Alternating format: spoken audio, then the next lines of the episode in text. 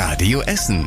Der Tag in fünf Minuten. Am 23. Juli mit Julian Schildheuer. Guten Abend, schön, dass ihr mit dabei seid. Das Hochwasser zeigt immer noch seine Spuren. Manches muss immer noch gesichtet werden.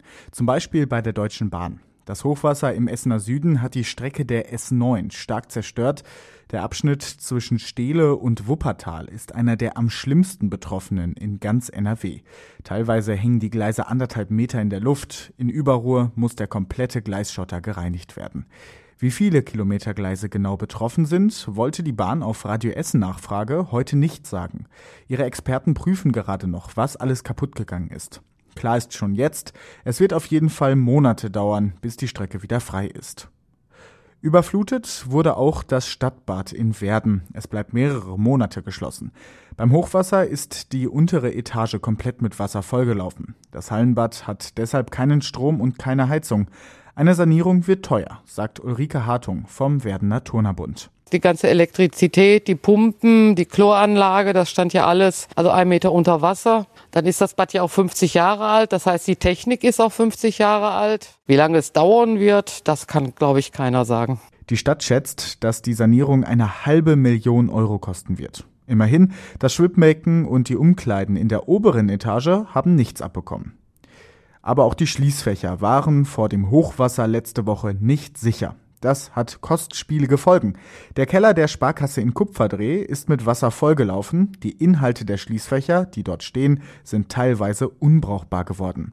Die Kunden sollen jetzt mit den Mitarbeitenden der Sparkasse die Fächer öffnen und Schäden für die Versicherung auflisten. Wie hoch die Schäden sind, weiß die Sparkasse noch nicht.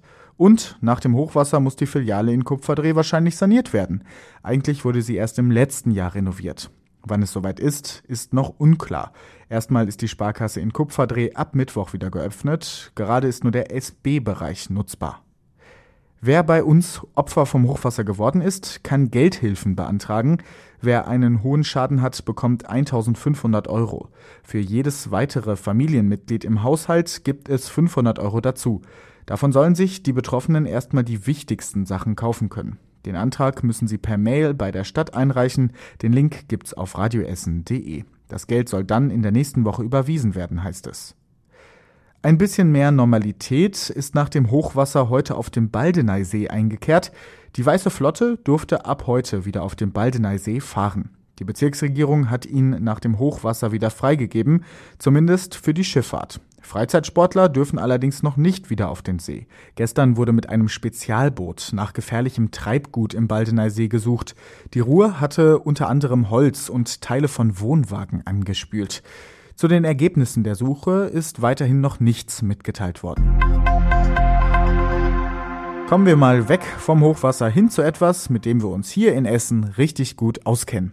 Autobahnsperrungen und Staus bekommen wir mal wieder, denn die A52 bei uns in Essen ist an diesem Wochenende komplett gesperrt.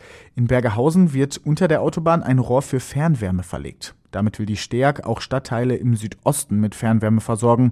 Das Rohr ist gut 30 Meter lang und liegt dann erst einmal unbenutzt unter der Autobahn. Erst später soll es angeschlossen werden. Die A52 wird ab heute Abend um 22 Uhr zwischen Essen Süd und dem Dreieck Essen Ost gesperrt. Am frühen Montagmorgen wird sie dann wieder freigegeben. Von dieser Sperrung bekommen mindestens acht Essenerinnen und Essener gar nichts mit. Denn bei den Olympischen Spielen in Tokio sind ab heute acht Essener dabei. Als erste startet morgen Schwimmerin Lisa Höping in der Freistilstaffel. Die Essener Kanuten fliegen erst am Sonntag nach Japan. Für Olympiasieger Max Hoff sind es die dritten Spiele. Die Anspannung ist trotzdem groß. Die Nervosität wird bei mir im Alter nicht besser, sondern eher schlimmer.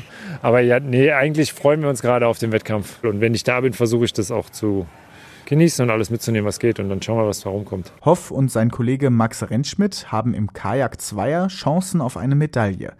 Das gilt auch für Jakob Schneider vom Ruderclub am Baldeneysee. Er sitzt im Deutschlandachter. Das Thema Olympia war auch in unserem Radio Essen Interview Podcast Thema. In der Folge Essen im Ohr mit Lisa Höping sprechen wir über ihre Anspannung und ihren Traum von den ersten Olympischen Spielen. Und das war überregional wichtig. Die Bundesregierung stuft Spanien und die Niederlande ab Dienstag als Corona-Hochinzidenzgebiete ein. Grund sind die hohen Infektionszahlen in beiden Ländern. Reiserückkehrer müssen für zehn Tage in Quarantäne. Geimpfte oder Genesene können diese Zeit durch einen negativen Corona-Test verkürzen. Und zum Schluss der Blick aufs Wetter. Es bleibt heute Abend trocken in Essen und es kühlt sich ab auf 14 Grad. Morgen bekommen wir dann aber erstmal viel Sonne.